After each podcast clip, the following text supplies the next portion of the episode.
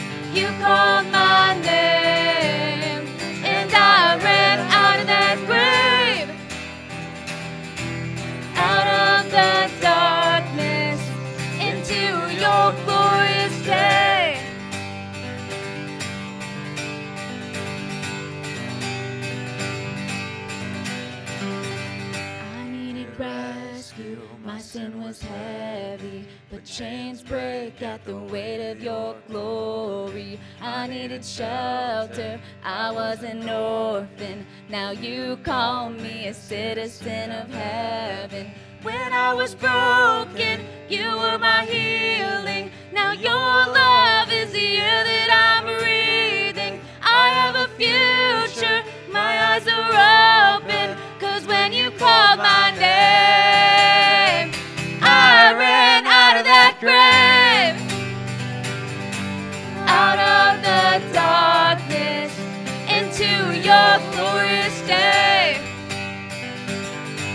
you called my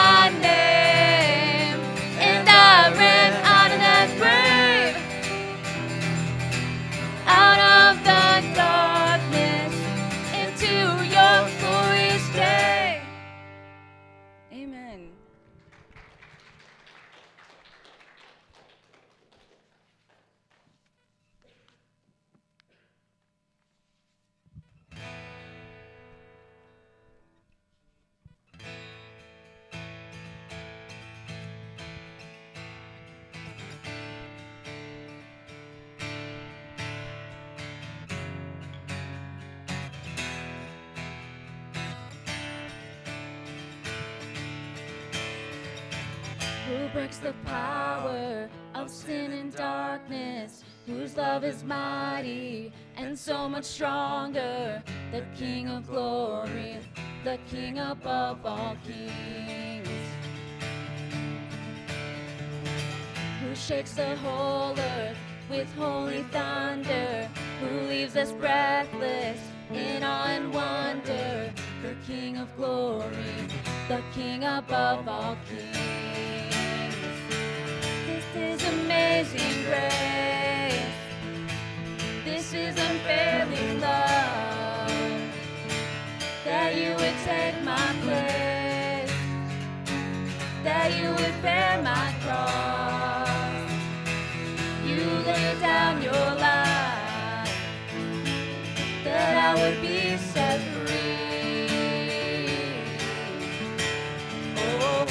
Jesus, I sing for all that you've done for me.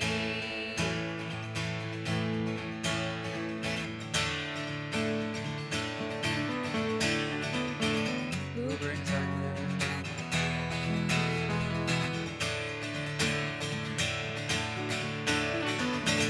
Who brings our chaos back into order? Who makes the orphan a son and daughter?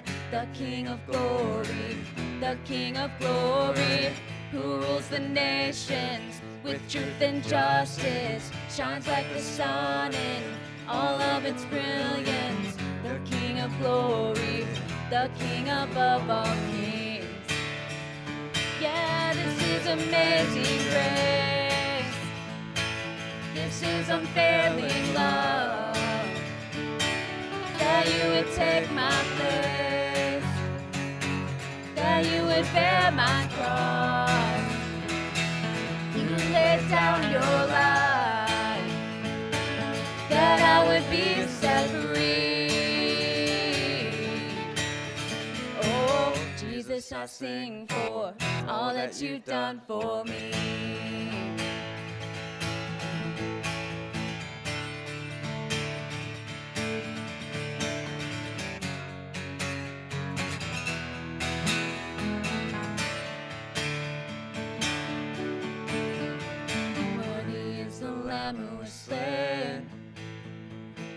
Worthy is the King who conquered the grave. Worthy is the Lamb who was slain, and worthy is the King who conquered the grave. Worthy is the Lamb who was slain. Worthy is the King who conquered the grave. Worthy is the Lamb who was slain. Worthy, worthy, worthy. Oh, this is amazing grace. This is unfailing love. That you would take my place. That you would bear my cross. You laid down your life that I would be set free. Oh, Jesus, I sing for all that you've done for me. Jesus, I sing for all that you've done for me. Amen. Colossians 1 13 through 14 says, For he has rescued us from the dominion of darkness and brought us into the kingdom of the Son he loves, in whom we have redemption and the forgiveness of sins.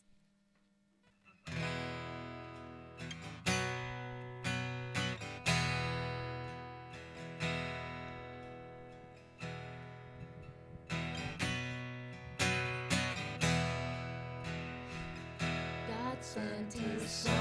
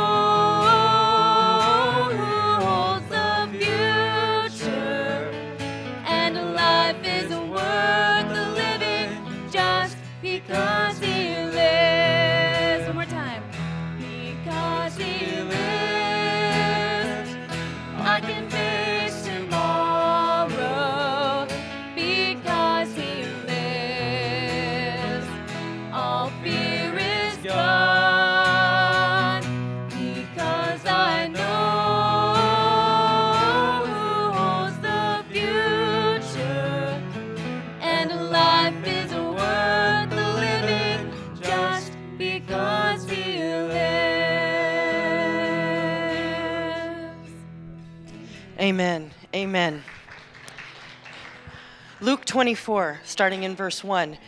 But very early on Sunday morning, the women went to the tomb, taking the spices they had prepared. They found that the stone had been rolled away from the entrance, so they went in. But they didn't find the body of the Lord Jesus. As they stood there puzzled, two men suddenly appeared to them, clothed in dazzling robes. The women were terrified and bowed with their faces to the ground. Then the men asked, Why are you looking among the dead for someone who is alive? He isn't here, he is risen from the dead. Amen and amen. Pray with me, would you? Lord, today we are so mindful of the gift of your resurrection and what it means for us as your children, Father. That because of your resurrection from the grave, Lord, we can know you. We can be in relationship with you. We can spend eternity with you. We can be redeemed from whatever has happened in our lives. We can be redeemed from the sin that so easily ensnares us, Father. Because you live, Lord, we live also. Father, I thank you so much for that this morning. I thank you for this eh, reminder every year every Sunday, every day, Lord, that is because you live, because you live. Father, I thank you for this holy week that we have walked through, for each and every remembrance of your suffering, of your death, and now today of your resurrection. I pray that you would be in the rest of this service as you have been already. Be a powerful, tangible presence with us this morning. Be with Pastor Rich as he brings your word to us. I know it's a good word because it's from you. And then, Lord, I pray that as we um, take this in, this word that you've given this morning, that we truly, truly, and I know I pray this often, that it would transform us, Father. It would change us, that it would become part of our, our spiritual DNA, who, part of who we are, something we can't get away from. We can never get rid of, Lord. It is who we are because we are in you. Father, we thank you this morning again. We give you all the praise, all the honor, all the glory, all the blessing, because you alone, Lord, King of kings, are worthy of that praise and worthy alone. For all these things we pray in your precious, holy, holy name. Amen and amen. And now the peace of the Lord be with you. Take a few moments, if you will, and pass the peace. All right. Hope everybody got one of these when you came in. Let you know what's going on around here and have some notes for this morning's message. Happy Easter to all of you. I know some of you don't recognize me up here with the suit jacket on, but it's Easter. I thought I'd try. So, um, yeah, if you. Uh, if you're, if you're watching online and didn't get a chance just to greet all of us, I hope that you'll you know, chime in in the comments or go to livinghope.info slash connect and uh, fill out that little, that little uh, connect card there. Let us know you're with us. And obviously, any of you could do the same thing. If you've got a prayer request or a question or anything of the sort, uh, you can do that online or you can grab one of those little green cards back there and fill it out and drop it in the box. I was happy to pray for some of you this past week who shared requests with me and, and um, I'd be happy to do the same for you this week and uh, answer questions if any of you might have. Um, also, back there, you can drop, if you're giving an, offering today, you can drop that in the box or you can give online. Uh, that all works. And thank you again to those of you who give so faithfully. Um, what, what's the first thing we've got up there as far as announcements? Is it just that it's, that it's oh, okay, yeah, the 6K. So some of you want to do this, are going to want to do this today all right? You're going to want to go to valpo6k.com and sign up for the 6K. It's happening May 20th, and I think tomorrow is the last day for this little promo code, the WWD23 that's on the screen and on the back of your on the back of your deal here. That gets you $15 off. The registration normally is $50 for an adult or $25 for a kid. So if there's, especially if there's a family of you, man, and you're signing up four or five of you, that really takes a good amount of money off of that. Other donors are covering that portion for you. And whatever you give, your registration is going to provide clean water for the child they're going to send to you. Uh, they send you a little race bib along with your t-shirt and that kind of thing and you get to see the child's face, their age, the country where they live, and you can know that kid's going to get clean water. They're not going to have to walk 6K anymore to get dirty water that might kill them. Uh, because I'm participating in the 6K, they're going to have clean water thanks to World Vision. So um, you're probably going to want to do that today or tomorrow because you can still sign up all the way up to the event, but those donors who are giving you $15 off of it, there that stops after I think tomorrow at midnight or something like that. So don't be like me. Don't put it off till tomorrow night at 11:50 something. All right, just this afternoon, or if I get boring in a few minutes, just go to valpo6k.com on your phone and, and you can sign up today. Uh, and then also next week, uh, do we have that up here? the next week thing, the crisis care kits. Uh, we're going to be assembling crisis care kits between the services. Today, between the services, we've got an Easter egg hunt right out here in the in the yard. So at 10:10, uh, they're the teen, the youth group, right? They're out there right now hiding them. All right. So uh, and then afterwards, any of the kids that are elementary or preschool age, and we'll probably have some that'll show up for the next service, but they'll come early. So that's that's going on in the side yard today. Next week, we're going to be right in here assembling these crisis care kits. They go all over the world to people who are uh, in need, who are uh, maybe they are fleeing persecution or war, maybe their home just got destroyed by a tornado. Uh, this is something through our participation in the broader Church of the Nazarene, uh, these resources can get right to local churches right where disasters happen, and it gives them something they can hand to someone that's got the basic necessities in it the soap, the shampoo, the washcloth, the uh, little, even a little toy for if it's a kid. Um, and so we are going to buy all the stuff, uh, and then we'll put it all together next week. the money to buy all the stuff comes from you giving and uh, marking it missions or crisis care kits, all right? So if you want to help buy the stuff, that you can give to that today. You can go online and hit a little drop down and give to missions, or you can put an offering in the box there today and just write missions on the outside. And then that way, uh, Pastor Judy this week will know as she and Phil go to pick up all the supplies and put those together so that next, next Sunday, uh, plan to stick around after this service or plan to come early if you're coming at 10.30 next week um, and we'll have some tables set up with all the stuff we'll just assemble the bags put them in the banana boxes and be good to go so uh, yeah so we would love your participation in that as well last year we sent a whole bunch of them off to ukraine uh, as people were fleeing the war there and uh, this year they'll go all over the place to all the different areas where they're needed um, I think that was it uh, as far as announcements go, right? I don't have anything else on the screen, do I? Okay, all right. If there's something else that I forgot, oops. So, uh, how many of you, uh, I'm just kind of curious uh, about Easter traditions and your favorite Easter stuff. How many of you are, are team chocolate Easter bunny and how many of you are team uh, peeps? Can I see this just real quick? How many are on chocolate Easter bunny? That's your, that's your preferred Easter treat if you had one. All right. How many of you are, are team peeps? You, you love the peeps. And uh, wow, okay, cool. I hear so many people badmouth the peeps that I was surprised that any of you were willing to raise your hand. I love them. We've got some in our house right now, for now. Uh, they, won't, they won't last real long. Uh, but then I love chocolate too. I'd be, I'd be wanting to raise both hands for that one. Is there somebody's got a, a something you like better than either one of those? Easter candy, Easter something? Black licorice? Is that an Easter treat? Yeah, the black jelly beans. We have some at our house. Stacy hates them, but the boys and I like them. So that's an Easter. I didn't know that was an Easter thing. Anybody else a favorite Easter candy or something like that? I was just going to ask Cadbury cream eggs. You love them? those are good. Some people think they're disgusting because it's runny inside and all that, but yeah, oh, they taste great. If you can get it all in your mouth at once, especially, well, that's a challenge. Okay, I was just curious. And, and then we have all kinds of Easter traditions, right? I mean, we're, we're doing the Easter egg hunt. Did any of you color eggs this year? Any, any egg colorers? Yeah? A couple years ago, my, my boys have gotten to color eggs, I think, three times already uh, this year at, at, grandparents' houses and at our house. And was it a couple years ago we got that little spinner thing that, man, that thing makes it a lot easier. It's a little thing that you stick the egg in it, it spins it, and you can just use a marker to just like make stripes along it, uh, colored markers. You can color it that way. There's no uh, dissolving stuff in vinegar and having the splash and the mess and all of that. You can't be quite as creative, but, uh, but it lets you just color right on them. I just heard this last week, somebody was telling me I was getting my hair cut finally. And uh, the person cutting my hair was saying, oh, yeah, they always like crack the eggs before they dye them because then when you peel them, it's got this cool marbled look like the dye goes through. I thought, I don't think I've ever tried that. And then she also said that when they devil the eggs afterwards, which that's my favorite way to eat the eggs. Uh, thank you, Stacy. Thank you, devil. I don't know who came up with that idea that they're deviled eggs. Anyway, they, they taste great.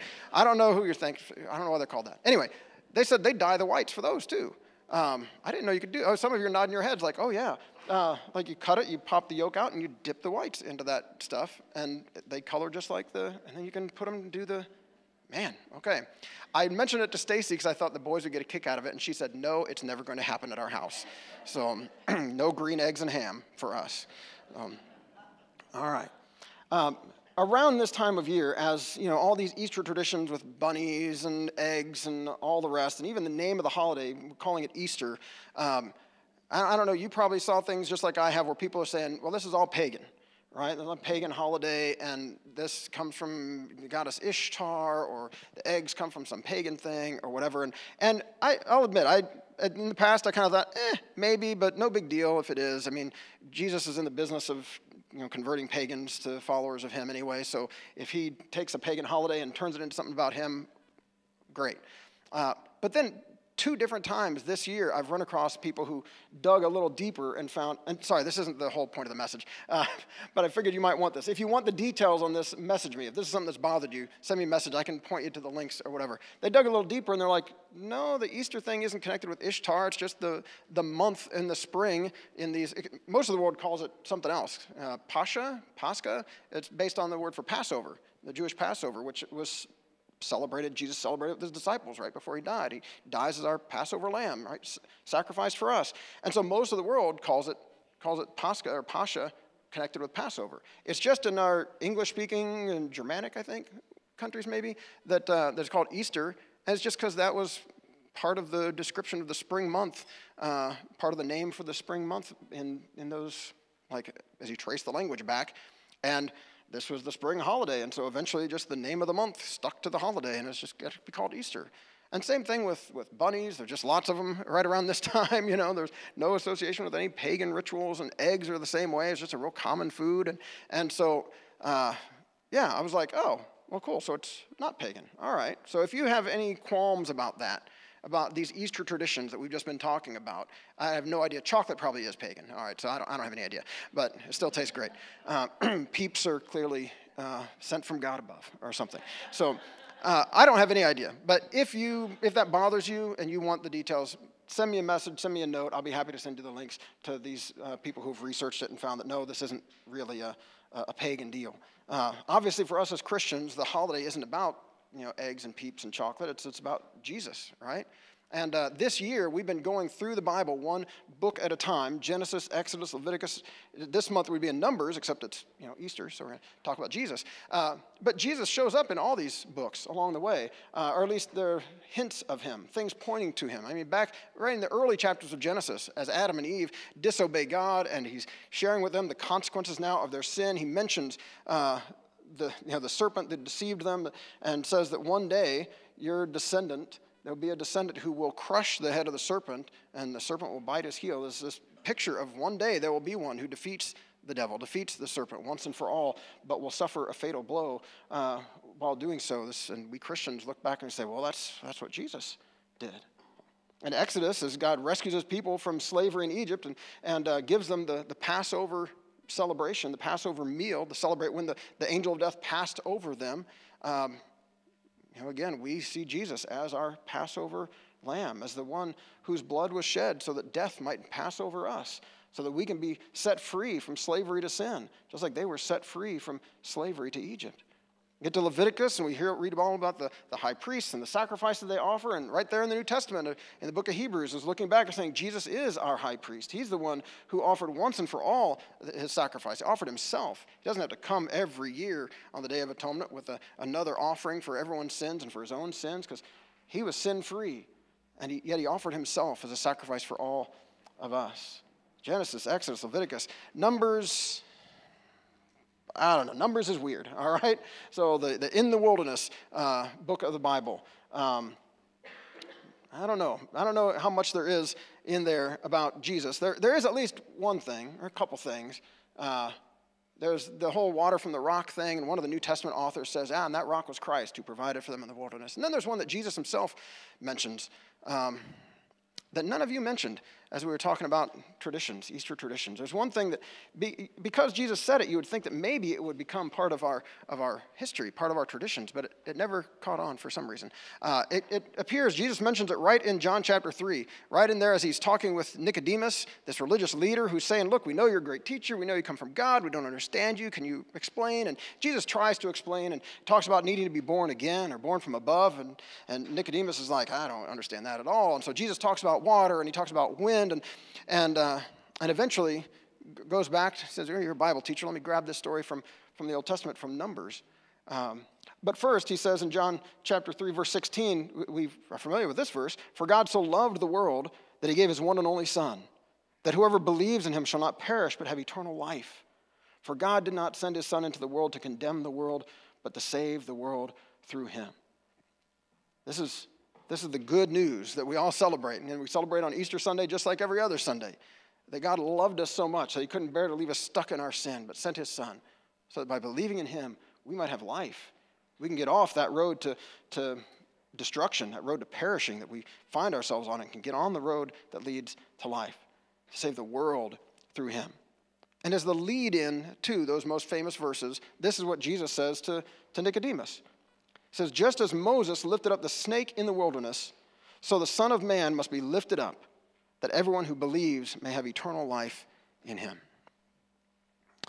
I noticed none of you had uh, Easter snakes on your Easter tradition list, right? Um, this morning, with the eggs they just got done hiding, one lucky child is gonna, you're going to take them a pet snake this morning. just kidding, that's not going to happen. Uh, jump out.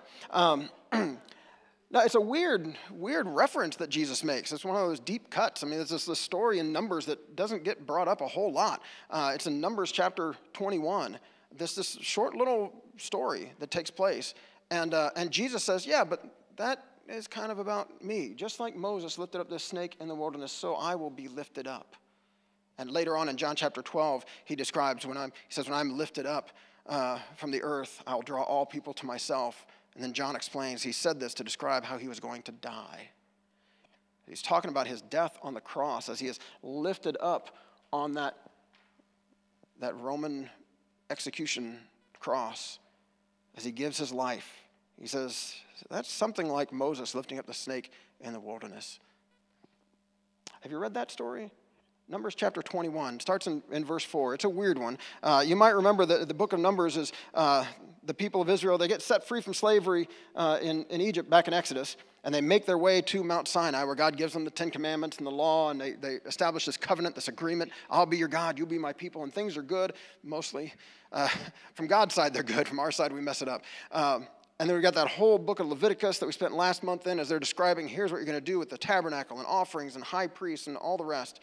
And on Numbers, they're, they're leaving Mount Sinai. They're headed toward the promised land. And as they journey through the wilderness, things start out well, but then they start to grumble. We talked about that last week. And one of those moments of grumbling happens here in Numbers chapter 21. So they traveled from Mount Hor along the route to the Red Sea to go around Edom, but the people grew impatient on the way. They spoke against God and against Moses and said, Why have you brought us up out of Egypt to die in the wilderness? There's no bread, there's no water, and we detest this miserable food.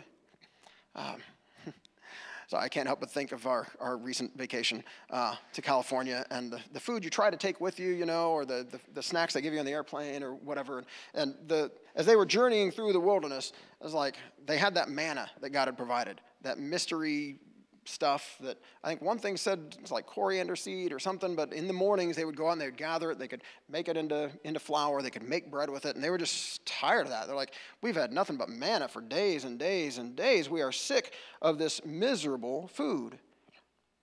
Why have you brought us out here to die in the wilderness? They're complaining against God, against Moses. And in verse 6 it says, Then the Lord sent venomous snakes, or some translations say fiery serpents, among them they bit the people, and many Israelites died. The people came to Moses and said, We sinned when we spoke against the Lord and against you. We, we messed up. We, you know, we're sorry. We shouldn't have said anything. Uh, please pray that the Lord will take the snakes away from us. So Moses prayed for the people. The Lord said to Moses, Make a snake and put it up on a pole. Anyone who is bitten can look at it and live.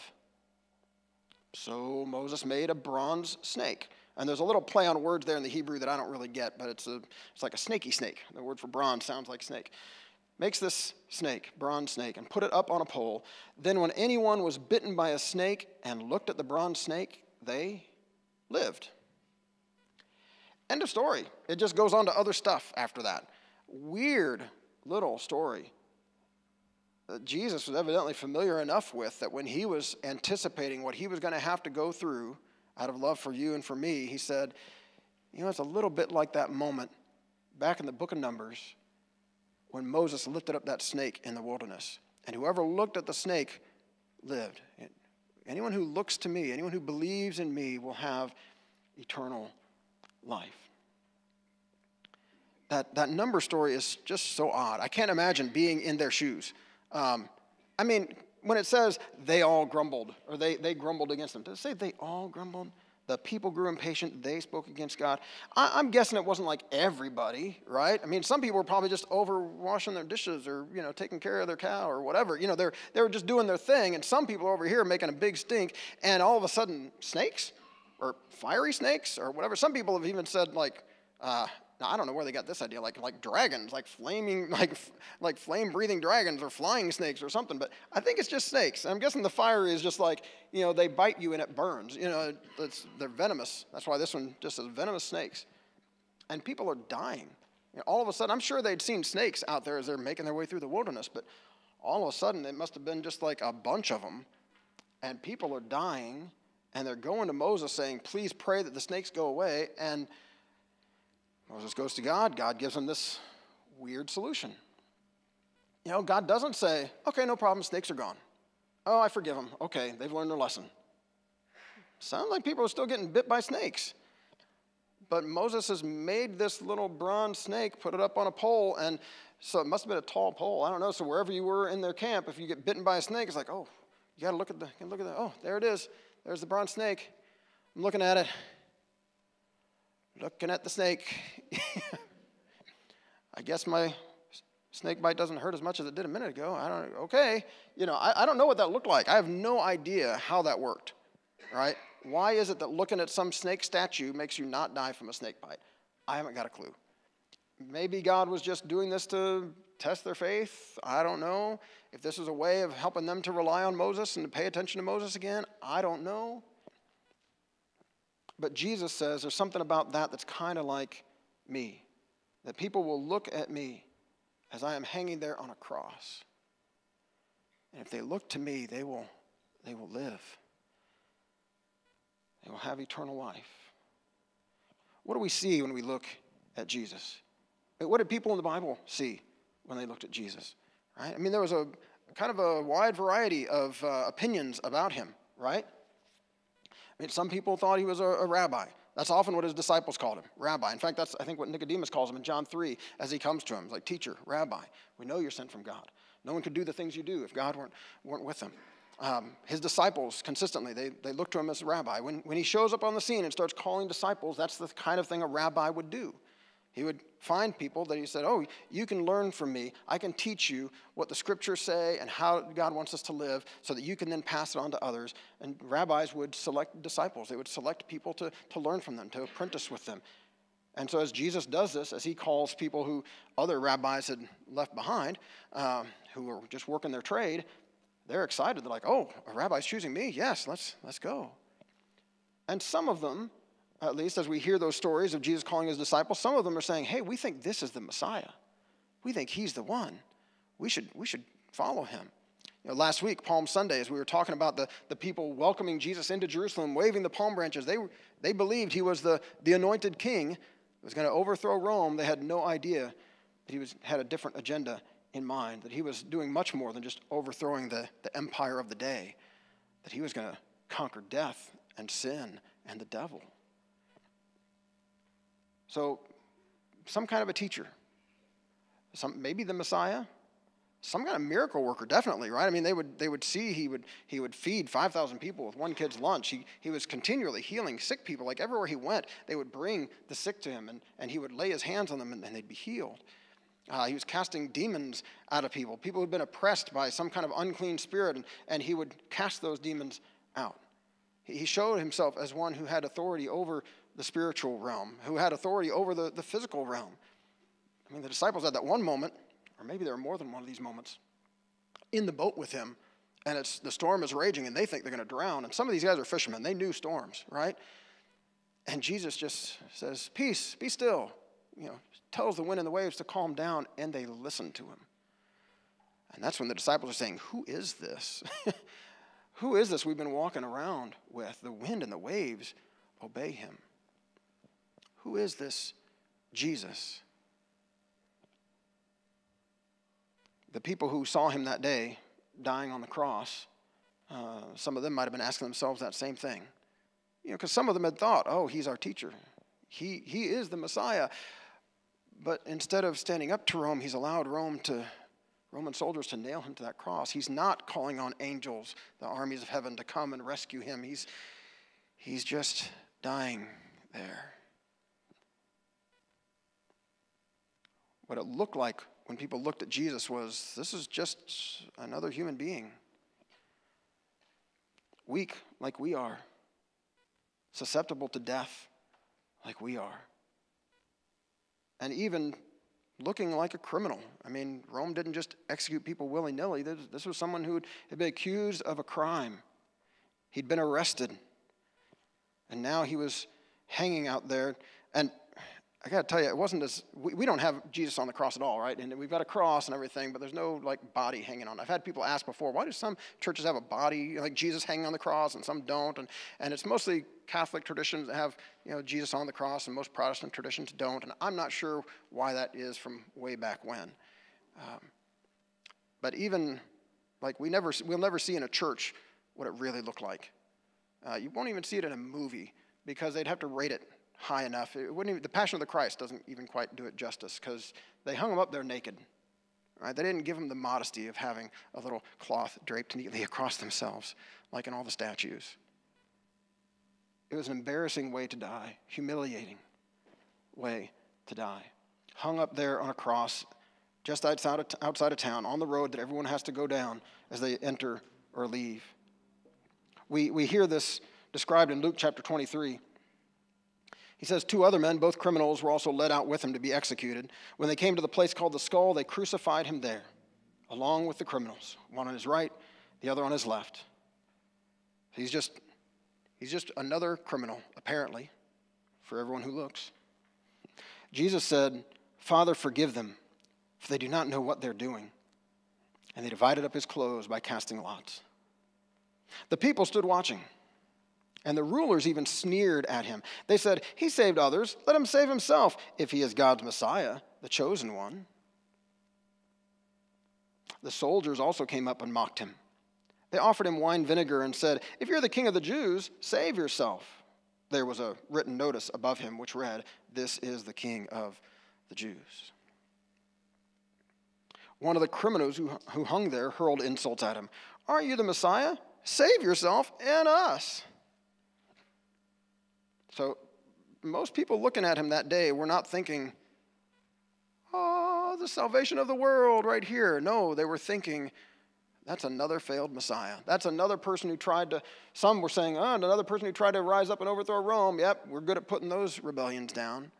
Others were looking at him thinking, we had our hopes pinned on him, but I guess he wasn't who we thought he was. Some people probably didn't know what to make of him. I imagine that's what that criminal was thinking.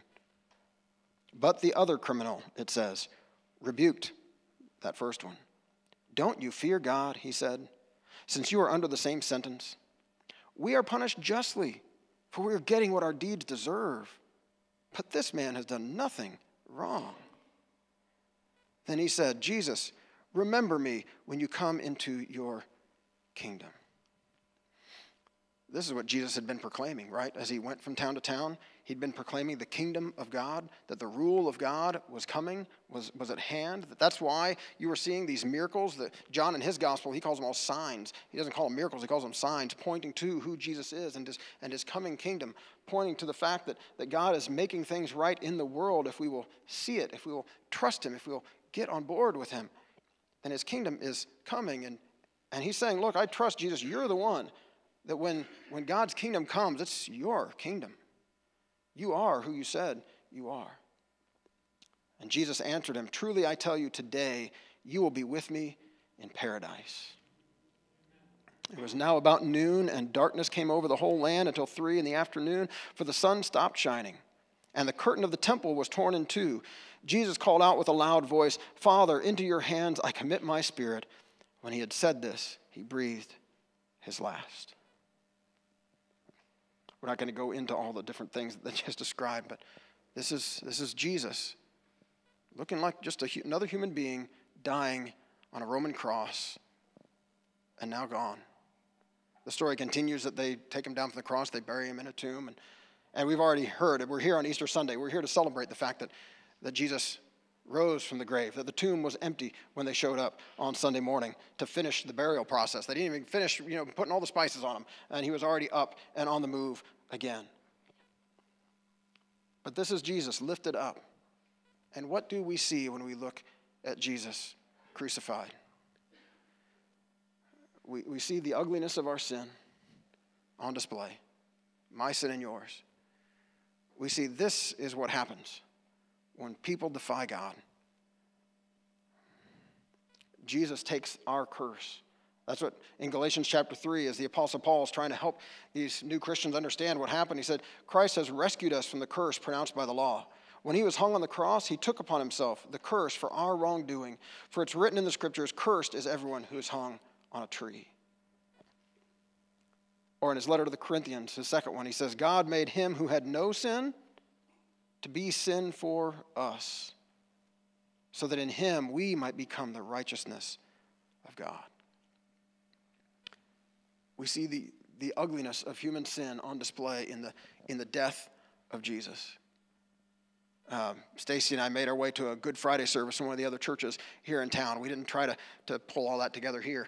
Um, but, uh, but we made our way to one of the other churches, and one of the songs, I can't remember what, what old hymn it was now, but there's a line in there, it was my sin that held him there.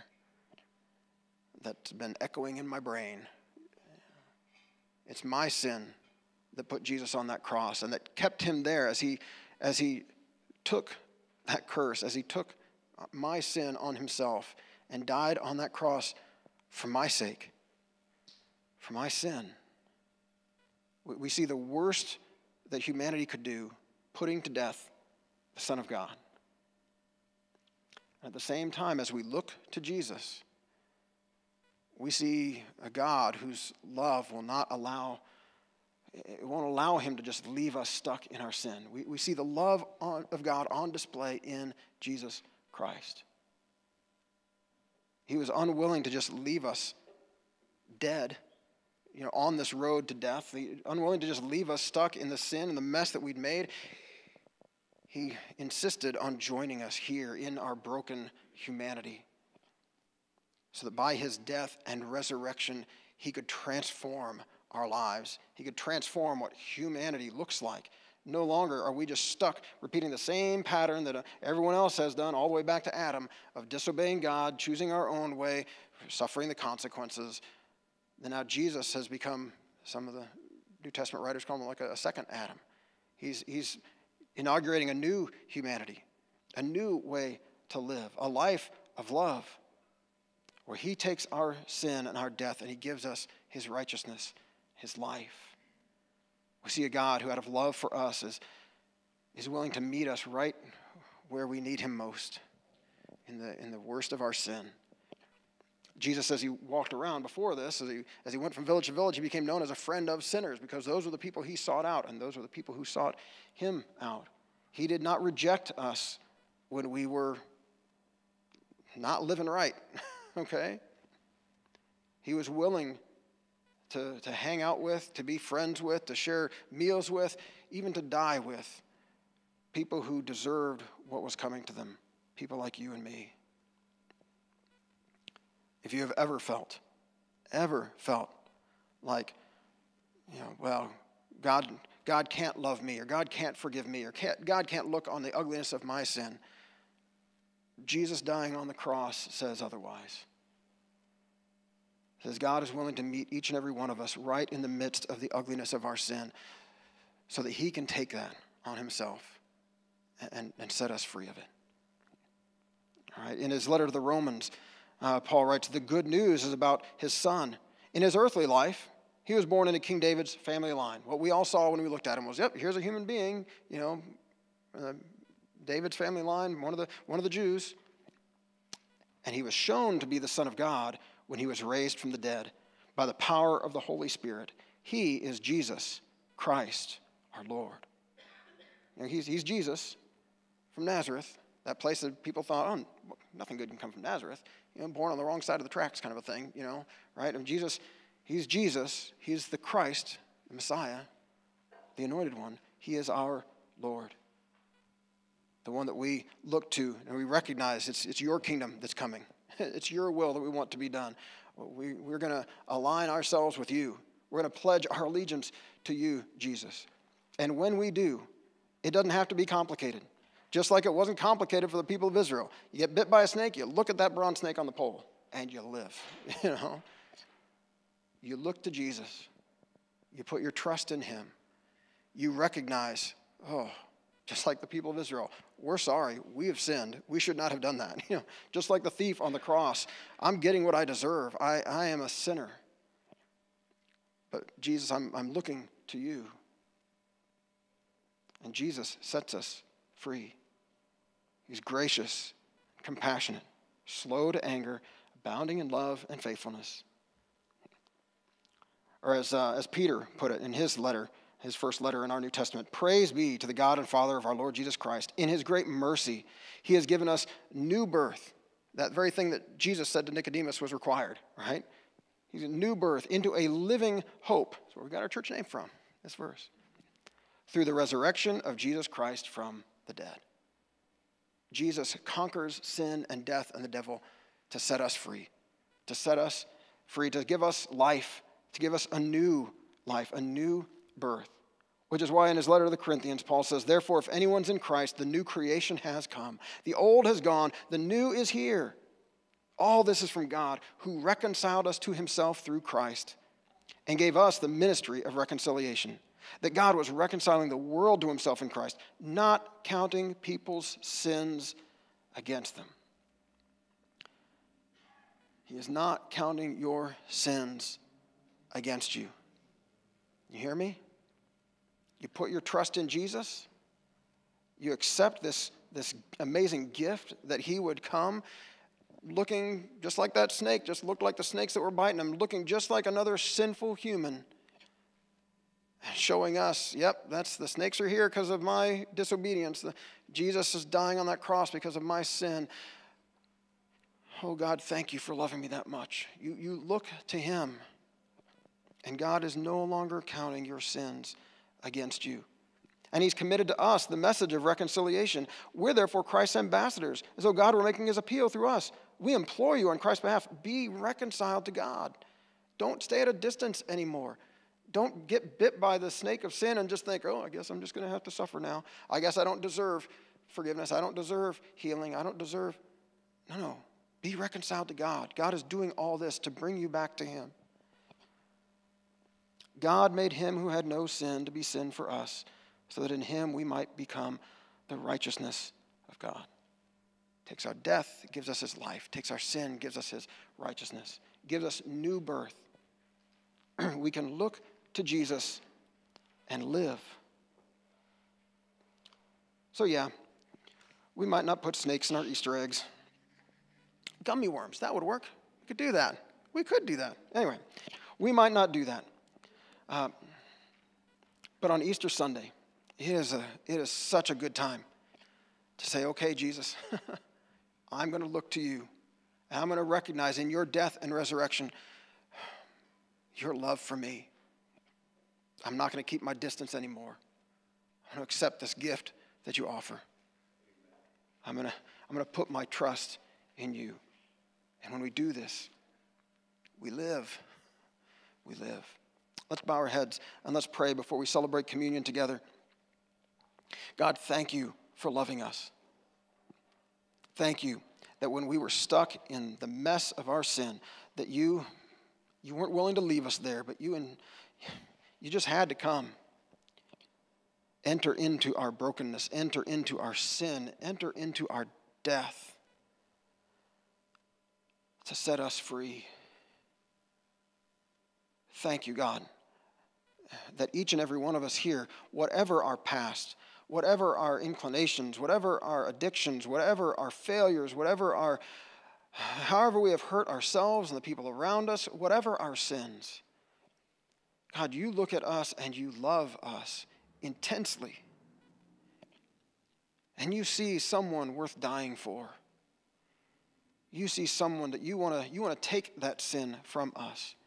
You want to break the power that it has over us. Break the chains that have bound us. You want to you want to take the, the death, the sting of that sin. You, you, want to, you want to take the poison of it and remove it from our lives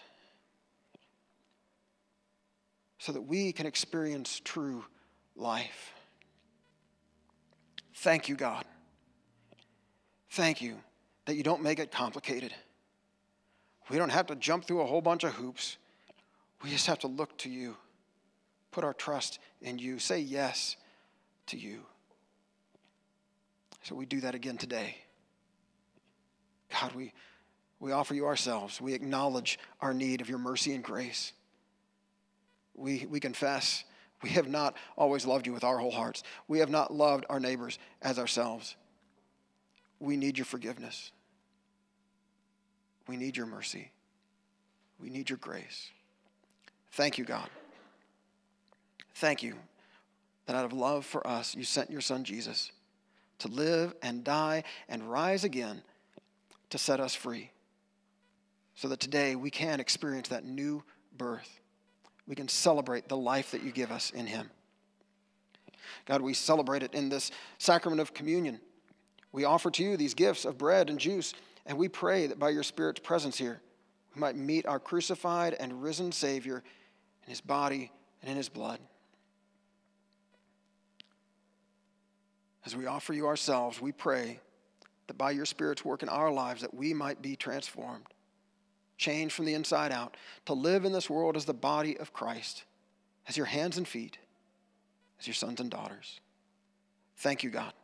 We are so grateful for the love that you've shown us in your Son, Jesus Christ. It's in his name we pray. Amen. Would you pray with me the prayer that Jesus taught us to pray? Our Father, who is in heaven, hallowed be your name. Your kingdom come, your will be done on earth as it is in heaven. Give us this day our daily bread, and forgive us our trespasses, as we forgive those who trespass against us. And lead us not into temptation, but deliver us from evil. For yours is the kingdom, and the power, and the glory, forever and ever. Amen. Amen. Uh, the musicians are going to come and lead us in one last song as we celebrate communion together. I'll be here with this basket of bread and a cup of juice. And as we sing, you're invited to come forward, take bread from the basket, dip it in the juice, and eat it, and return to your seats. It's open to all of us who are saying yes to Jesus today. Uh, all of us who are hungry for his grace, who are grateful for his love. We've got the regular little bits of pita bread and the little gluten free round wafers, and we've got the little individual cups if you want to take one of those back to your seat. Uh, or if you don't feel comfortable joining the crowd, we've got those there at your tables as well. And uh, as we sing, as we celebrate, you can peel it back and get to the bread, and peel it back and get to the juice. Again, this is open to all of us who are saying yes to Jesus today. So let's celebrate. Let's give him thanks for the amazing love he's shown us in his son, Jesus Christ.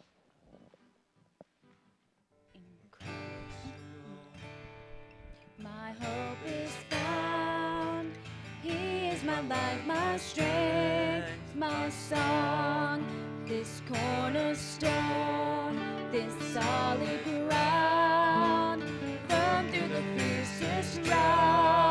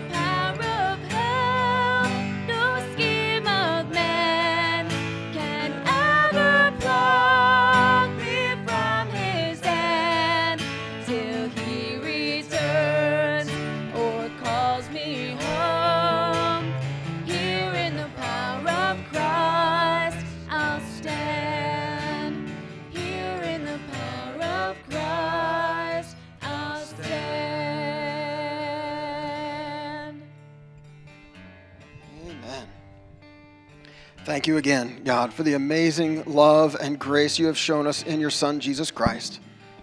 Fill us today with the Spirit of the risen Christ, so that as we go from this place, whatever it is that we face, whatever we walk into, whatever challenges we might face or the challenges of the people around us, that we might go full of your grace, full of your love, as your ambassadors, helping others to know that you love them and that you're with them.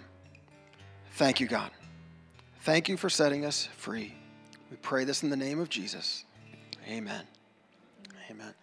Well, may the grace of our Lord Jesus Christ, the love of God, and the fellowship of the Holy Spirit be with you all. Amen.